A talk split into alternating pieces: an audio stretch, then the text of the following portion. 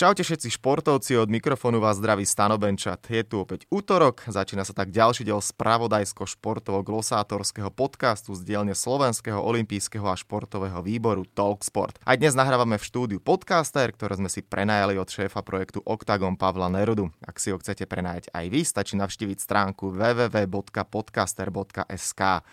V dnešnom podcaste Talksport eh, bude dominovať fotografia, športová fotografia. Som nesmierne rád, že pri mikrofóne môžem privítať legendu spoza fotoaparátu Jana Súkupa, ktorý pred mesiacom oslavil okrúhliny 70. narodeniny. Janko, pekný dobrý deň. Dobrý deň prajem všetkým poslucháčom. Tak na úvod aj eh, za všetkých ľudí z Olympijského výboru a mňa osobne dodatočne všetko naj eh, k, k krásnemu jubileu. Už predtým, ako sme začali nahrávať, tak keď som povedal oslava, tak vy ste povedali, že to vlastne ani oslava nebola, lebo áno, žijeme korona časy, takže ako, ako to u vás vyzeralo na tú vašu 70 No ďakujem za gratuláciu. No tak prebiehalo to tak asi, ako to funguje, takže sedeli sme doma s manželkou, 13. apríla som mal. My sme si spolu štrnkli hneď, hneď ráno. No a potom s, s mojimi deťmi som si urobil videokonferenciu cez WhatsApp a štrngali sme si tak, že všetci si museli každý doma naliať, no a my sme si spolu štrngli. tak... A priatelia takisto ďalej, takže tak pokračujem doteraz pomaly. No, tak e, výnimočná doba si vyžaduje výnimočné opatrenia a výnimočné oslavy. Ale tak malo to výhodu v tom, že som sa trošku technicky zdokonalil v používaní toho WhatsAppu a vytvorenia videokonferencie alebo skupiny také, kde sme sa všetci videli. Jasne, no super. No ešte predtým, ako prejdeme na tú tému rozprávania sa o športovej fotografii a vašich zážitkoch a spomienkach, tak sa poďme pozrieť, čo sa udialo zaujímavé vo svete športu za posledné dni. Európsky olimpijský festival mládeže EOF v Banskej Bystrici má nový termín. Multišportové podujatie sa pod Urpínom uskutoční od 24. do 30. júla 2022 presun zapričinilo preloženie olympijských hier v Tokiu z leta 2020 práve na pôvodný termín EOFu, teda na leto 2021. Ako vy celkovo vnímate tieto všetky preklady a, alebo teda preloženia podujatí Môžeme začať tým najväčším e, olimpiádou. Asi sa to dalo očakávať a teda niečo podobné aj s tým Meofom, že ten, ter, ten najsprávne termíny bude asi dosť náročné pre všetkých, no ale tak čo už nám ostáva? No aby som sa priznal, pôvodne som myslel, že to všetko prebehne, že to bude mať rýchlejší priebeh, celá korona, ale ako sa to pridávalo postupne, tak som bol presvedčený, že Tokio pre, odložia, a nemyslel som, že preložia, ale že posunú v tomto roku na nejaký neskorší termín, ale si toto zvolili najlepšie riešenie, aké vedeli. No a čo môžem, len môžeme dúfať, že to dobre dopadne, že o rok to nebude treba prekladať. To, tam si musíme držať palce v tomto. No. Áno, áno. No tak uh Prekladajú sa zatiaľ rôzne súťaže. Niektoré boli zrušené, napríklad francúzska futbalová súťaž e, zrušená, holandská, takisto belgická. Ale napríklad Nemci sa rozhodli obnoviť Bundesligu. A rozhodnutie odobrila samotná kancelárka Angela Merkelová po videohovore s premiérmi spolkových krajín. No a zápasy sa budú hrať bez divákov, z finančného hľadiska to však až taký problém nebude, pretože tam sa točia obrovské peniaze z televíznych práv, ale celku úsmevné je, čo všetko na hráčov a funkcionárov čaká. Hráči budú testovaní dvakrát týždenne, na prelome apríla a mája sa už v prvej a druhej Bundeslige urobilo 1724 testov, z ktorých 10 bolo pozitívnych. Hráči sa nemôžu stretávať so susedmi, cestovať hromadnou dopravou. Od piatka 8. mája sú týmy na sústredenia, ktoré slúžia ako 7-dňová karanténa pred začiatkom súťaže. Pozitívni hráči členovia podporného týmu následne by museli ísť do 14-dňovej karantény. V Drážďanoch sa niečo podobné stalo. Na štadiónoch a v ich okolí bude môcť byť maximálne 322 ľudí. Všetkým budú merať teplotu. Pred zápasom nebude môcť prísť k tímovej fotografii, keďže hráči sa pred zápasom nemôžu zhromažďovať. Náhradníci musia sedieť medzi sebou vždy tak, že jedno voľné miesto, ak je lavička primala, môžu využiť prázdne tribúny. Hráči a rozhodcovia nemusia nosiť rúško, ostatní áno. Tréneri si ho môžu dať dole vtedy, keď budú kričať a dávať pokyny. Sociálny odstup sa musí dodržiavať minimálne dvojmetrový. No až bizárne to znie, nie? No neviem si ani predstaviť, že futbal bez emócií. To znamená, že po góle sa nesmia objímať, nes, nesmia sa radovať sa môže individuálne, ale nesmia sa potlapkať ruky, nesmia sa objať. Skupinová radosť je vylúčená Mám kamaráda v Nemecku, ktorý mi teraz hovoril, že je veľký problém medzi nemeckými e, píšucimi novinármi, fotografmi, lebo do tých 300 ľudí sa rátajú všetci. A, a teraz bol ten model, že viac bude píšucich ako fotografov čo samozrejme, že píšuci môže písať teoreticky od televízora, ale fotograf to ťažko nafotí. Takže viem, že tam sa dohodujú o takýchto podrobnostiach ešte. No, mm-hmm. no a áno, tam bude celku. Myslím si, že som niekde čítal, že by malo byť aj zakázané pľúvanie.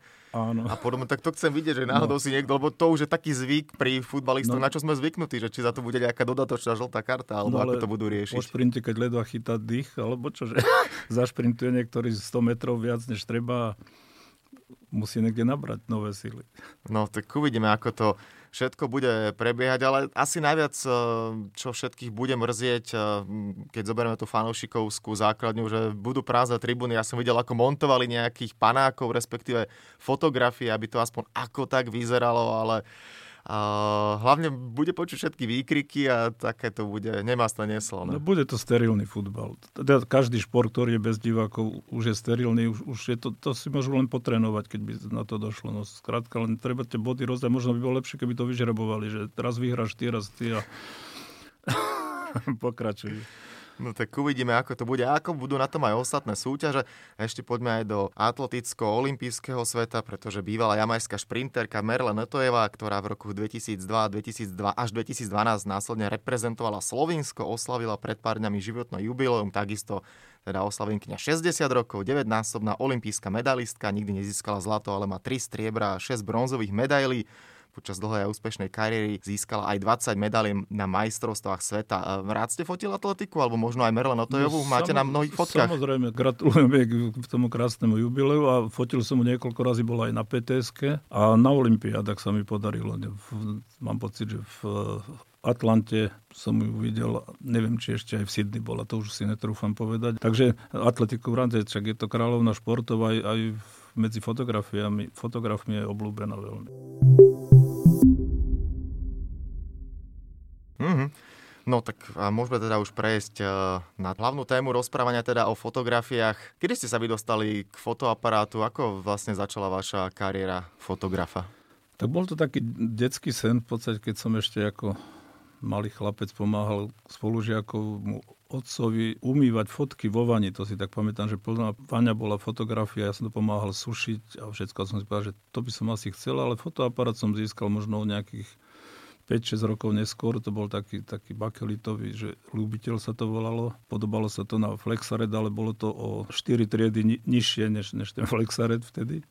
Bolo to veľmi jednoduché, ale to bolo, no potom ma to trošku prešlo, lebo bolo treba sa, sa rozhodnúť, že čo, čo človek bude robiť. Ja som sa rozhodol, že chcem byť lodník, tak som v Dunajplavbe sa vyučil za lodného mechanika. No a tam sa znovu objavilo, že, že fotenie trošku a keďže som sa dostal na vojnu do Červenej hviezdy ako technický pracovník do kanoistického oddielu, kde boli kamaráti, takže tam som si v podstate obnovil aj tým, že ma Tibor Polakovič povedal, však máš fotoaparát, tak dones ho, odfotíš na tréningu niečo. A... Takže popri tých iných povinnostiach som, som si zobral aparát a s ním som chodil na člne, no a tam sa mi podarila jedna fotka, ktorá vlastne, by som povedal, že asi rozhodla o, o mojom smerovaní, lebo fotografie dodneska je z môjho pohľadu veľmi dobrá a tá rozhodla, že, že asi sa s tým chcem živiť športovú fotografiu, ale nebolo, nebolo to také jednoduché samozrejme, lebo nemal som žiadne školy, fotografické, vtedy bolo treba mať papier na všetko. Dneska je to tak jednoduchšie, kto si kúpi fotoaparát, o chvíľu je fotograf, profesionálny fotograf a tak. No vtedy to bolo také, že zložitejšie, takže mne sa podarilo po, po skončení vojny, po dvoch rokoch zamestnať sa v Bratislave u známych dvoch levov ako policajný fotograf, kriminálny technik. Čo bolo vďaka tomu síce, že môj otec tam mal nejaké kontakty. No a tam som začal spolupracovať e, s niektorými denníkmi. No a postupne som si urobil fotografickú školu, učňovku, až došla ponuka, že prvá profesionálna do, ísť do automoto robiť. Časopis Automoto, ktorý mal veľa priestoru venovanému športu. Aby som to skôr pripomenul, že ten šport mi zostal, ako, tak ako som spravil tú prvú fotku, tak mňa vlastne len šport lákal fotografovať. Ja, žiadna móda, žiadne iné, iné veci. Celý, celý môj život bol zameraný okolo športu. Čo bolo na tej prvej fotke? Na tej prvej bol tréning kanoistov kajakárov mojich kamarátov Laco Dekan a Marian Štuk na tréningu v plnom nasadení. Taká, taká pekná fotka, že spádel, steká voda. Také prostredie jesenné to bolo. No, hovorím, dodnes si tú fotku vážim, mám ju vyloženú v pomyselnej sieni slávy a mám s nej radosť, akorát sa mi zdá také čudné, že je odtedy už 50 rokov. no. A ešte keď sa spýtam, keď ste boli pri polícii, niečo aj také, keď si človek povie, že uh, uh, fotograf pri policii, tak neokamžite napadne, či ste fotili nejaké vraždy, mŕtvoly. Samozrejme, samozrejme.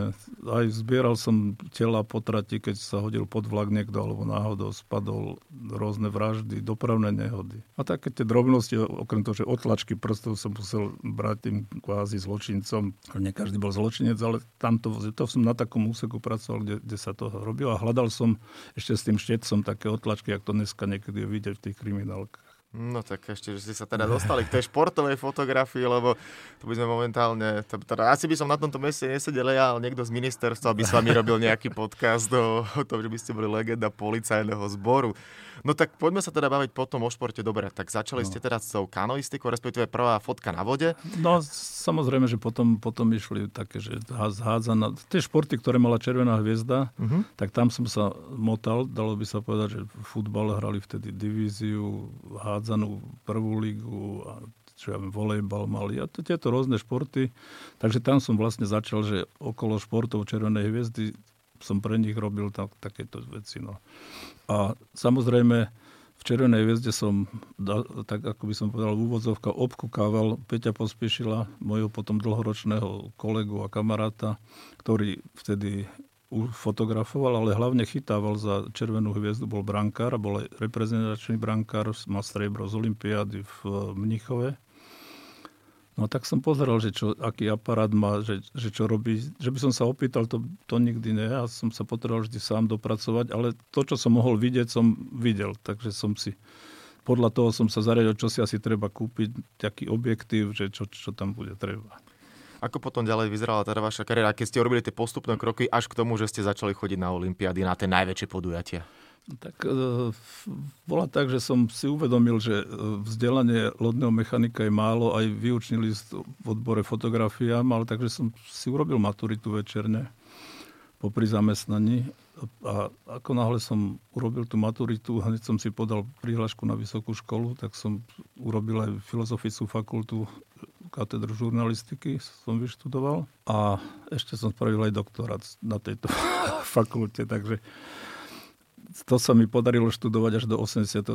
roku. Vtedy som uzavrel také, že moje štúdia, no ale to som už, už medzi tým bol zamestnaný niekoľko rokov v štarte športový obrázkový týždeň, ktorý si myslím, že už tu chýba skoro 30 rokov na trhu. To bola, to bola škola života pre mňa takého fotografického, športového, lebo tam ma spomínaný Peťo Pospíšil ma tam zlákal, keď som robil v rolnických novinách a som tam začal v 76.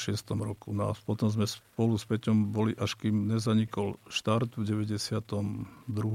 na jar zanikol. No a potom sme pokračovali v spoločnej e, agentúre Štart Foto sme vytvorili my dvaja a potom sa podarilo, že aj môj syn začal robiť. No a teraz, keď veľmi to rýchle preskočím, tak keď Peťo zomrel v 2006, tak som pokračoval so synom, no a teraz už som zostal tak, že sám. Hmm.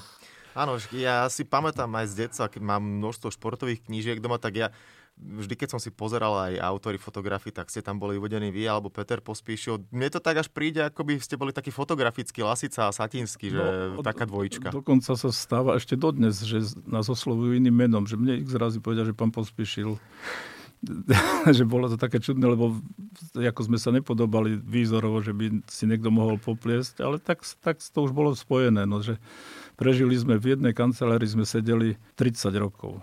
Teda ja som tam, on tam toľko to nebol, lebo skôr, skôr zomrel, no ale tých 25 rokov sme tam boli spolu. Uh-huh. A Peťo vlastne začal moju cestu, to čo už keď bolo, že k Olympiáda, lebo on, keď ja som prišiel do štartu, už Peťo mal za sebou športovú svoju olympiádu v Mnichove a už mal dve fotografické, bol v Innsbrucku a v Montreale ako, ako fotograf. No a samozrejme prišiel som do toho štartu, obrázkový týždenník športovi, tak som chcel sa aj ja pridať do tejto, len to bolo také, také zložitejšie, že, že ešte som bol mladý, nemal som tú, tú prax toľko. A Peťo bol jednotka v tom, že sa nikto ani nebavil, že by mohli dať niekto iný. No. Ale poslali ma, poslali ma v 77. roku na hokej do, do, do Viedne a hneď sme sa stali majstri sveta v, v hokeji, čo a odtedy vlastne smerovala moja cesta okolo hokeja hlavne, lebo tak mi nejak prischol týmto úspechom. Aj som ho chcel robiť, aj keď to bolo podstatne ťažšie ako dnes, lebo filmy neboli tak, takej citlivosti, to, čo dneska dokážu digitáli si nastaviť, tak to, to je neporovnateľné. No a bol som, ja viem, snad na 30 majstrovstvách hokejových. Wow.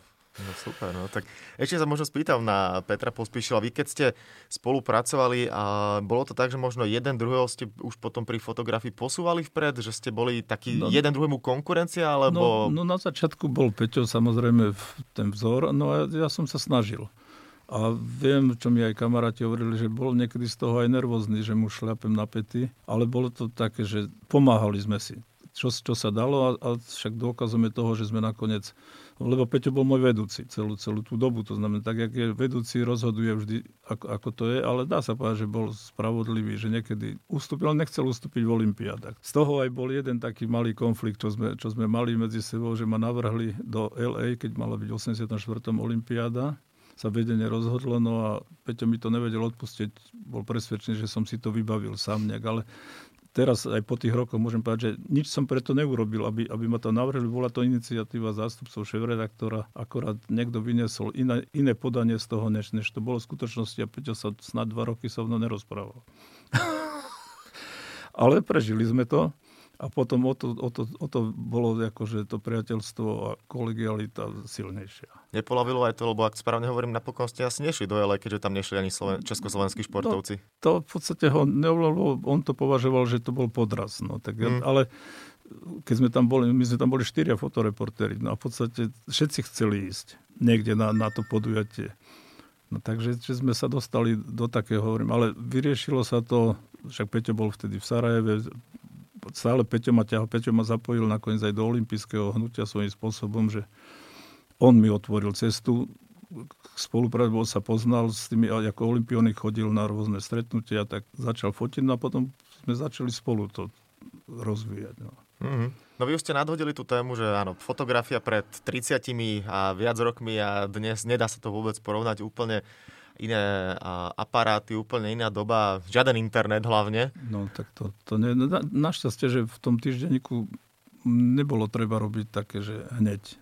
Ale denníkári utekali po 10 minútach z futbalu, aby stihol vyvolať fotku, vyvolať film, fotku a ešte mokrá sa ich zrazy dávala ako do redakcie, aby, aby mohla ísť do tlačiarne. Takže my sme to trošku, my sme robili na farbu. To bol štart, bol farebný týždenník, takže polovica obsahu bola farebná, polovica čierno-biela, takže my, aj keď sme robili aktualitu, tak to bolo treba dodať v pondelok ráno.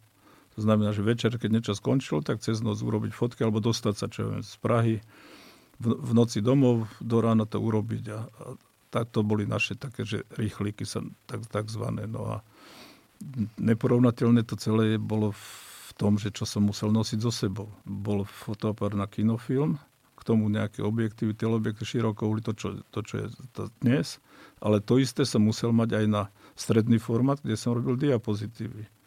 Zas to, to znamená, že nejakých 25 kg som tak nosil so sebou, čo si dneska neviem predstaviť už samozrejme, ale vtedy som bol mladý, silný a ma to tešilo. A bavilo, že mám tie aparáty a že môžem s nimi robiť.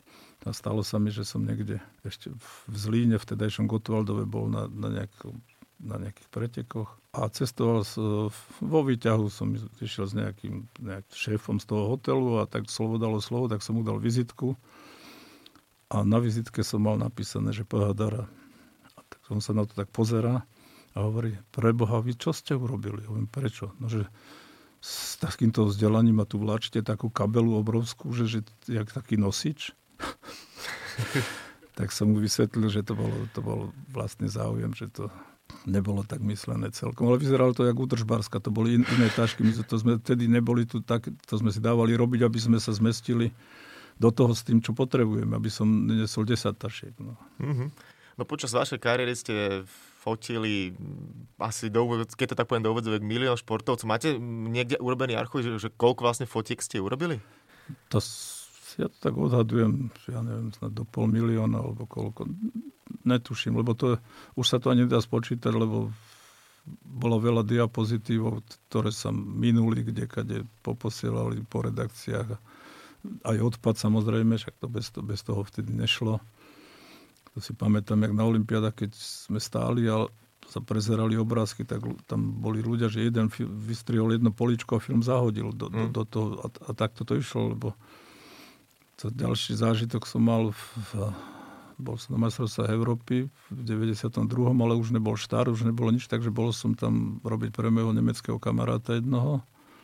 A dal som mu za polčas, povedal, že po polčase pozbiera filmy a že po, dajú to vyvolávať a dal som už 5 filmov za polčas, to čo u nás bolo celý zápas, možno aj dva. A on hovorí, čo si robil? Že 5 filmov len? Hovorí, že to za polčas musíš minimálne 10 urobiť alebo 20. Hovorím, tak ten prst nepustí, keď je naučený v šetriacom režime, lebo predtým sme mali, mali určené, že na zápas mohol byť jeden kinofilm alebo, alebo dva kinofilmy. Keď to bolo medzištátne, tak 3-4 filmy sme urobili, to bolo všetko. Nejak dneska že urobím z, jedna, z jedného hokeja, spravím 3000 fotiek, čo je úplne šialenstvo, lebo už len vybrať z toho je problém. Hmm. No a keď hovorím, že teda z tých pol milióna fotiek cca, koho ste možno najčastejšie fotili? Mali ste nejak, alebo možno obľúbeného športovca, že na koho ste sa tešili, keď ste išli na nejaké podujatie? Dá sa povedať, že hokejistov som rád Dara Rusnáka fotil, Vinca Lukáča, Vlado Zuriel, vtedy on už končil pomaly, ja som začínal, ale sme sa tak nejak spriatelili na tých majstrovstvách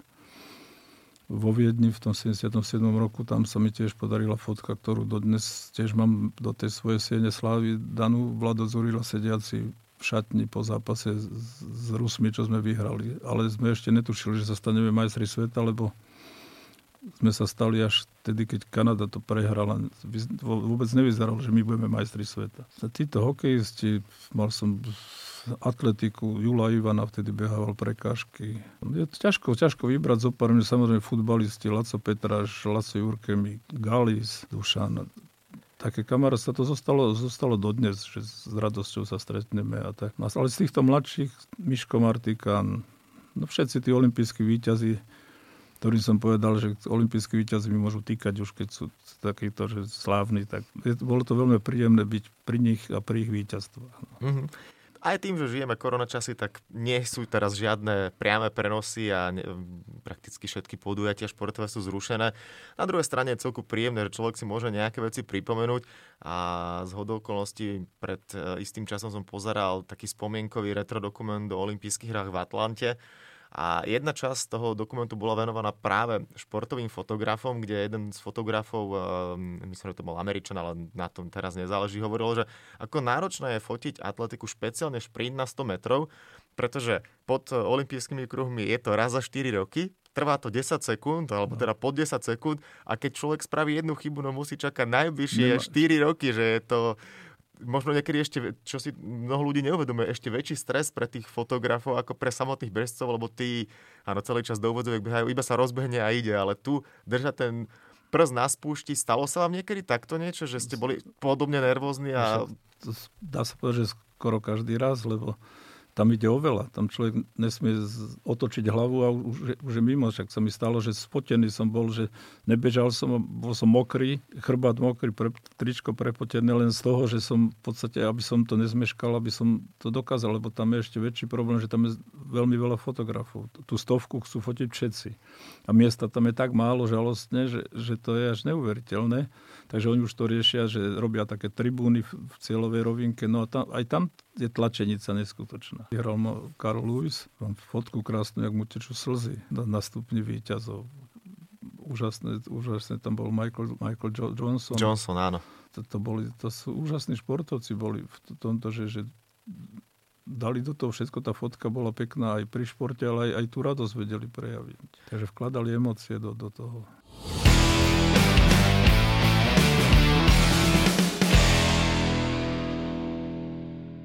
Keď ste ešte pred uh, 89. Uh, chodívali ste aj vtedy von, predpokladám. Áno, áno, áno. Aké to bolo možno, keď na vás aj pozerali, že ste z Československa, stávali sa vám, predpokladám, možno aj nejaké úsmevné príhody aj no tak s... pri kontrolách, alebo neviem ako? Bolo, bolo také, že služobný siest nebolo veľa, sa schvalovali sa pol roka dopredu, sa robili plán, že kto kde pôjde. Takže keď sa mi ušla jedna, dve oficiálne cesty za rok, tak to bolo aj, aj veľa niekedy, ale ja som sa snažil chodiť e, zo športo, na športové zájazdy boli, že kluby alebo zväzy organizovali.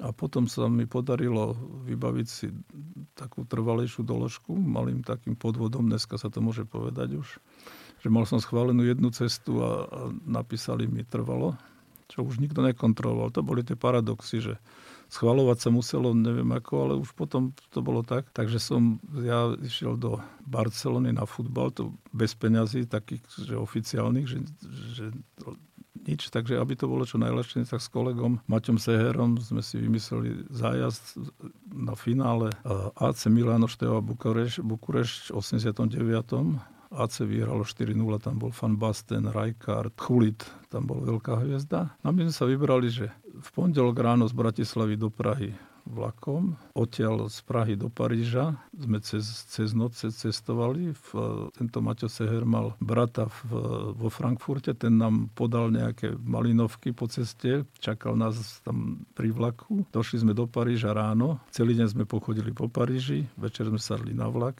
Išli sme do Barcelony, bolo stredu ráno, sme do, došli do Barcelony, tam s taškami, s fotoaparátmi sme sa trepali na zápas s tým všetkým, lebo sme si mysleli, že, že podarí sa nám jedného kamaráta sme mali, že, ku ktorému sme mali prísť, ale, ale meškalo to všetko, že sme došli neskôr.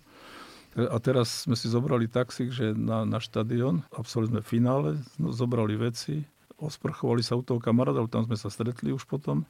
Ráno sme sadli na vlak, zas do Paríža. Celý deň v Paríži, tam som pomôcť večer zas na vlak a do Prahy a ja som už po ceste potom, no, nechal som telefón, alebo som povedal tomu kamarátu, však mobily ešte neboli, manželke, že prosím ťa, prídi autom do Prahy pre nás, lebo ja už vlak nemôžem ani vidieť. Takže v piatok večer sme sa dostali domov. No pekne. A to bol na jeden, na jeden zápas, ktorý trval hodinu a pol. A pocestovali ste ale celú Európu. No, no.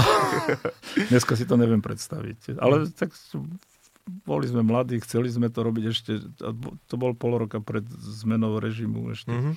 máj 89, takže, mm-hmm. ale bolo to skvelé. No. Áno, keď som pri, spomenul som teda už neraz to najväčšie podujatie športové olympijské hry. Na koľkých vlastne olimpiádach ste boli? No na 14 doteraz. Tokio malo byť 15. No posunul to, uvidíme. No na prvej olympiáde som bol v Moskve, ale tam sa stala taká situácia, že tam bol Peťo Pospešil bol riadne akreditovaný a mne to moji ruskí kamaráti, s ktorými som sa zoznámil na, na hokej v Prahe v 78. a hádzana bola v Bratislave vtedy v 78. Oni boli tu medzi novinármi e, členovia organizačného štábu, akože média, čo mali na starosti, no tí povedali, prídi, vybavíme ti akreditáciu, všetko bude v poriadku. Tak som tam docestoval do Moskvy vlakom, 48 hodín. No došiel som tam a 3 dní som ich naháňal, telefonoval s kdekým že sa to nedá vybaviť. No ale tak, tak som potom fotil už len tak, že som mal lísky na, na zápasy, na atletike som bol na spieranie, rôzne takto som pochodil, čo som pofotil. Však sa to aj dostalo do knižky olympijskej, kde väčšinu robil Peťo samozrejme. Keď tam bola, keď za ním som chodil, mi vyvolával filmy, lebo cez Kodak, tak mu som došiel za ním do hotela, dať mu filmy, čo som urobil a poslať domov niečo. Takže to bola prvá taká, že dá sa povedať, že prvá olimpiáda, ale, ale taká neoficiálna. Potom mala byť v 84. Moskva bola v 80. V 84. sa nekonala, teda z rôznych dôvodov, zo známych. A miesto toho som išiel na tak sa to volalo družba do Moskvy, kde boli tí, čo nešli do, do LA, tak, tak súťažili v Moskve na, na týchto pretekoch, tak to bola taká slabšia náhrada. Tam som zažil, jak Joška Pribrlinca diskvalifikovali, ja neviem, pred bránami štadiona na, na prvom mieste, keď bol, že ten mal tri napomínania, alebo čo, tak ten, ten tam veľmi, veľmi sa búril v, na štadióne, takže až dokonca veľvyslanec, že nejaké, niečo tam riešili, ale že sa nevysla...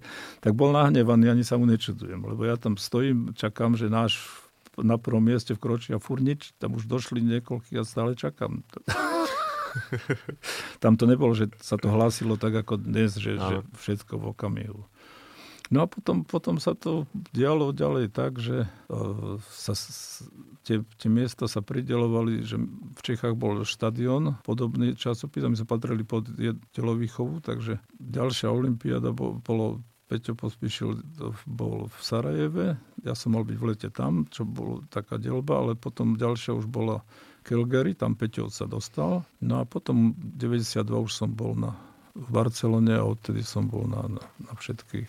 Kde to bolo eh, z vášho pohľadu najväčší čaro? Kde sa vám najviac možno páčilo? Na ktorom mieste? Najviac sa mi páčilo v Sydney. Prostredím, aj možnosťou práce, aj, aj všetko také, také pohodové. To mi pri, dokonca som tak manželke doma povedal, že No tam by som si ja vedel predstaviť žiť. Že nikdy som nemal nejaké úmysly, že, že by som chcel niekde emigrovať alebo čo, ale tam sa mi to páčilo. Neviem, či dneska by som bol o tom presvedčený, ale vtedy v tom okamihu sa mi to pozdávalo, že ale už som bol starý, lebo tam len do 35 rokov berú. Vtedy, vtedy boli také predpisy nejaké, že a vysokoškolsky vzdelaných nechceli. A, a teda.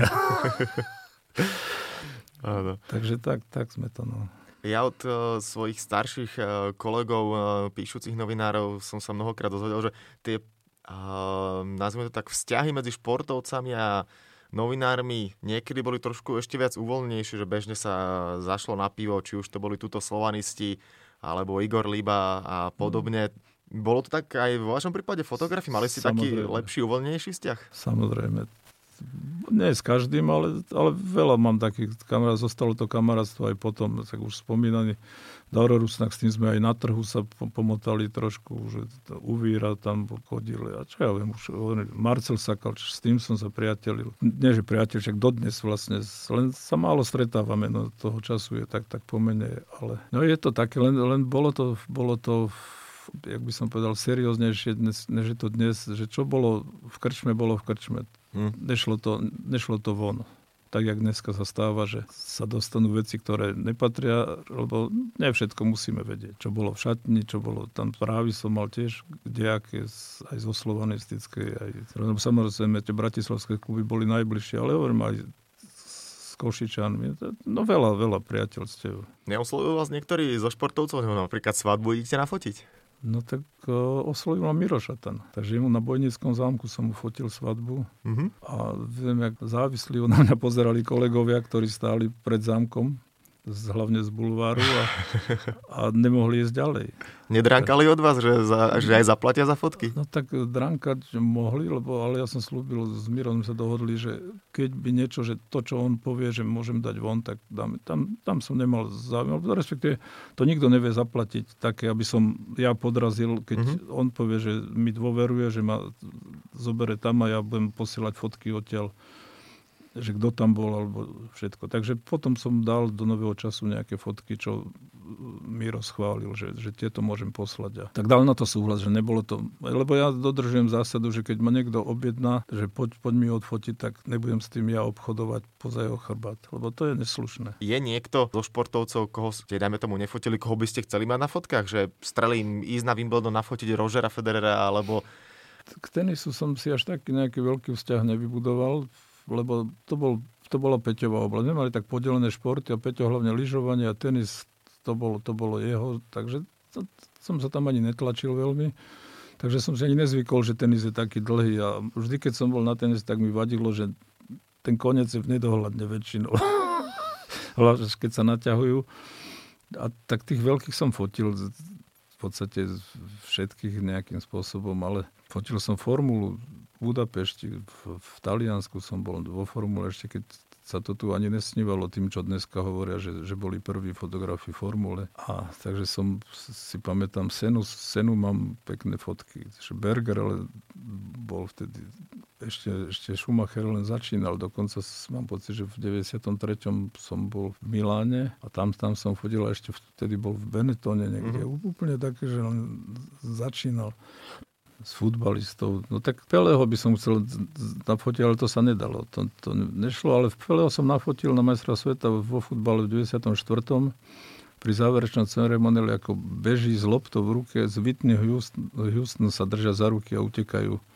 Takže z toho mám pekné fotky, také, také spokojné.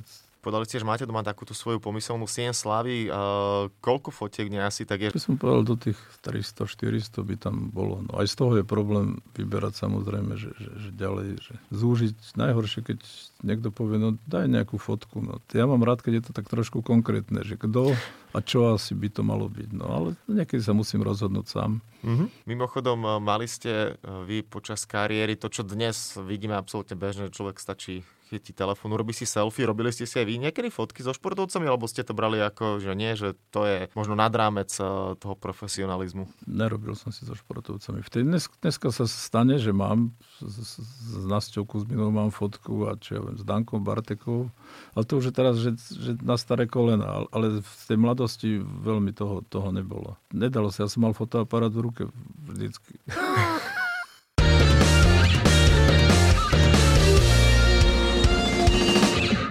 Toľko teda gro nášho rozprávania o športovej fotografii, ale k podcastu Talksport patria aj rubriky a neminú ani vás. Na úvod sa chcem spýtať, mali ste, alebo možno stále máte nejaký obľúbený športový tým alebo jednotlivca, komu ste vždy fandili, koho možno ste a o to aj radšej fotili, keď ste boli na nejakom zápase, alebo keď aj sa teraz, no, v týchto dňoch síce nie, ale a v minulosti, keď eh, niekto v telke hrá, môžete si pozerať, tak si poviete, že toto je moja srdcovka? Tak rád som fotil kanoistov. Ako kanoistika po hokeji je také, že najobľúbenejšia. Dlhé roky som, som fotil. Sam, samozrejme, že Ďurotár starší, bol môj, môj kamarát z vojny, na vojne sme boli spolu, tam sme sa skamarátili, no a potom po rokoch, keď som letel do Sydney, tak vedľa mňa sedí taký mladý chlapec, tak hovorím, že, že tak sme sa nejak povyprávali, no že tar, Tares, ako oni hovoria.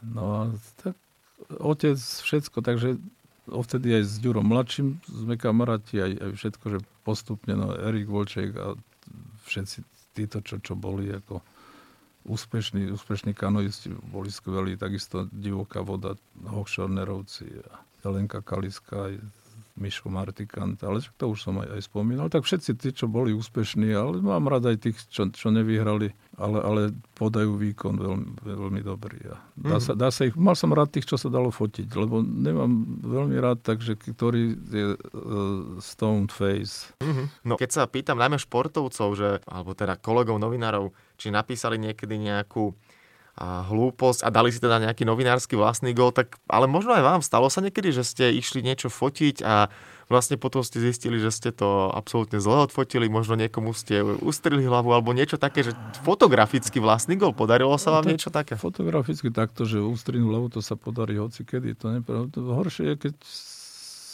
sa stalo sem tam, že človek použil ten istý film dvakrát. Že v tom zhone nejakom, že väčšinou som si označoval, že zlomením toho konca, keď to bolo, hlavne keď to bolo filmy vtedy. No a hodil som do tašky a teraz sa mi stalo, že som ho neoznačil a, a v rýchlosti som potreboval dať druhý film, dal som a, a, takže nebolo tam nič. No našťastie ešte sa niečo našlo, no, ďalší film som nafotil, ale to, čo malo byť, že som si hovoril, to bolo skvelé, tak to, sa mi, to mi nevyšlo potom. Mm-hmm. No ale s tým sa veľmi človek nechváli, takže...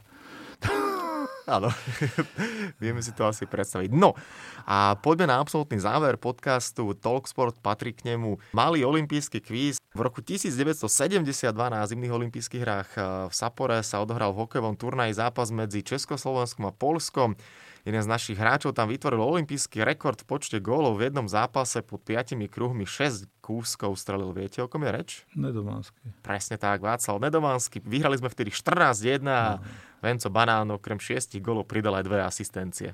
Tak, môžeme prejsť na Druhú otázku, zostanem pri hokeji. Hádam, každý športový, špeciálne hokejový fanúšik pozná príbeh amerických hráčov z olympijských hier v Lake Placid 1980, tzv. zázrak na ľade partia amerických eh, vysokoškolákov a poloamatérov, viac menej môžeme to tak povedať, ktorý zdolala eh, sovietskú zbornú, obrovské prekvapenie, senzácia, ktorá bola neskôr aj označená za športovú udalosť storočia. Viete, akým výsledkom ten zápas skončil eh, a kto bol kapitánom amerického týmu? Neviem, či 2-1. Trochu viac, 4-3 vyhrali. 4-3. Kapitán. A nemusí prísť. Meno, meno mi ne, nepríde. Mike Erucione. Nie, no. to, to, to, bolo, to je zložité už. Ja Áno. tam si len pamätám, že naši skončili piatý alebo koľky a hrali sme zle. Áno, áno. tak, no a poďme na záverečnú tretiu otázku. Tá bude spojená a už mimo a, hokej teda. Suverenom v počte uh, medailí spod 5 olympijských kruhov je americký plavec Michael Phelps, ten má dokopy 28 uh, medailí. Na druhom mieste je žena gymnastka, má ich o 10 menej. Bývalá sovietská gymnastka, tá završila svoju púť medailí na olympijských hrách v Tokiu 1964, vtedy získala 6 cenných kovov. Viete, o kom je reč? Larisa Latininová. Presne tak. Je to ale obrovský skok a rozdiel, že ona má 18 a Phelps 28. Toho ste predpokladám takisto áno, fotili, áno, mimochodom. Mám niekoľko pekných fotiek. To už nikto neprekoná, podľa mňa. Súhlasím tiež, si to myslím, že to bude to je úžasný zápis. No a množstvo skvelých spomienok a zápisov vo vašej pamäti a zbierke je vďaka tomu, že teda ste sa dostali k fotografii a teda 50 rokov ste teda vlastne oslavili v rámci fotografovania 70 v rámci životného jubilea. Jan Suku bol eh, ďalším hosťom eh, podcastu Talksport. Janko, ďakujem veľmi pekne za príjemné rozprávanie a špeciálne v týchto časoch eh, vám prajem všetko dobré, najmä pevné zdravie. Nech eh, máte radosť zo športu naďalej, tak ako doteraz a nech ten počet Olympiád ešte pribúda. Ďakujem veľmi pekne za toto želanie a takisto želám všetkým poslucháčom, športovcom, mojim priateľom na olympijskom výbore. Nech sa všetko podarí, čo, čo chceme urobiť. Ďakujem.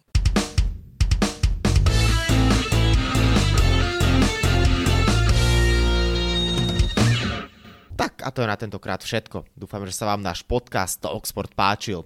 Prihláste sa na jeho odoberanie vo svojej podcastovej mobilnej aplikácii na platformách Google Podcasty, Apple Podcasty a Spotify.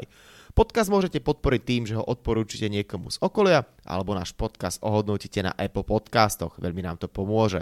Všetky podcasty Talksport, ako aj olympijské podcasty nájdete na stránke www.olympic.sk lomka podcasty. Svoje postrehy, názory na aktuálny podcast mi pokojne napíšte na môj mail stanobencat.gmail.com Vo štvrtok vás znova rád privítam s olympijským podcastom. Volám sa Stanislav Benčat a budem sa na vás tešiť pri ďalšom dieli. Zatiaľ sa majte. Podcast Talksport vám prináša exkluzívny partner Slovenského olympijského a športového výboru, spoločnosť Typos, generálni partneri Toyota a 4F, Hlavní partneri Dôvera, Bila, Slovenská sporiteľňa, Kooperativa, SPP Matador a partner Granden.